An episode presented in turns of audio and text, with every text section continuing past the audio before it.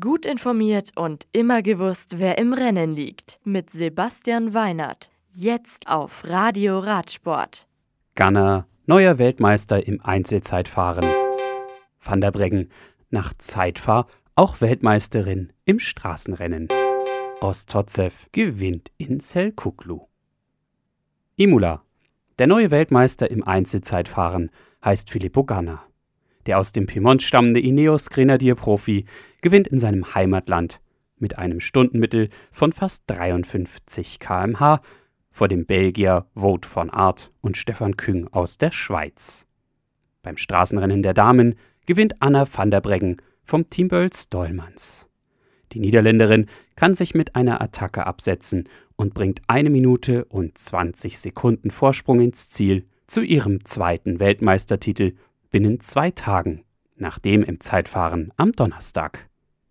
Zweite im Straßenrennen ist Titelverteidigerin Annemiek van Vleuten von Mitchelton Scott. Die zweite Niederländerin gewinnt den Zielsprint um Platz 2 gegen die Italienerin Elisa Longoborghini von Trecksieger Fredo. Das 258 Kilometer lange Straßenrennen der Herren findet am Sonntag in und um Imola statt. Eurosport überträgt die kompletten Titelwettkämpfe ab 9.20 Uhr live. Selkuklu. Nach knapp 140 Kilometern steht bei der Tour of Mevlana der Sieger fest.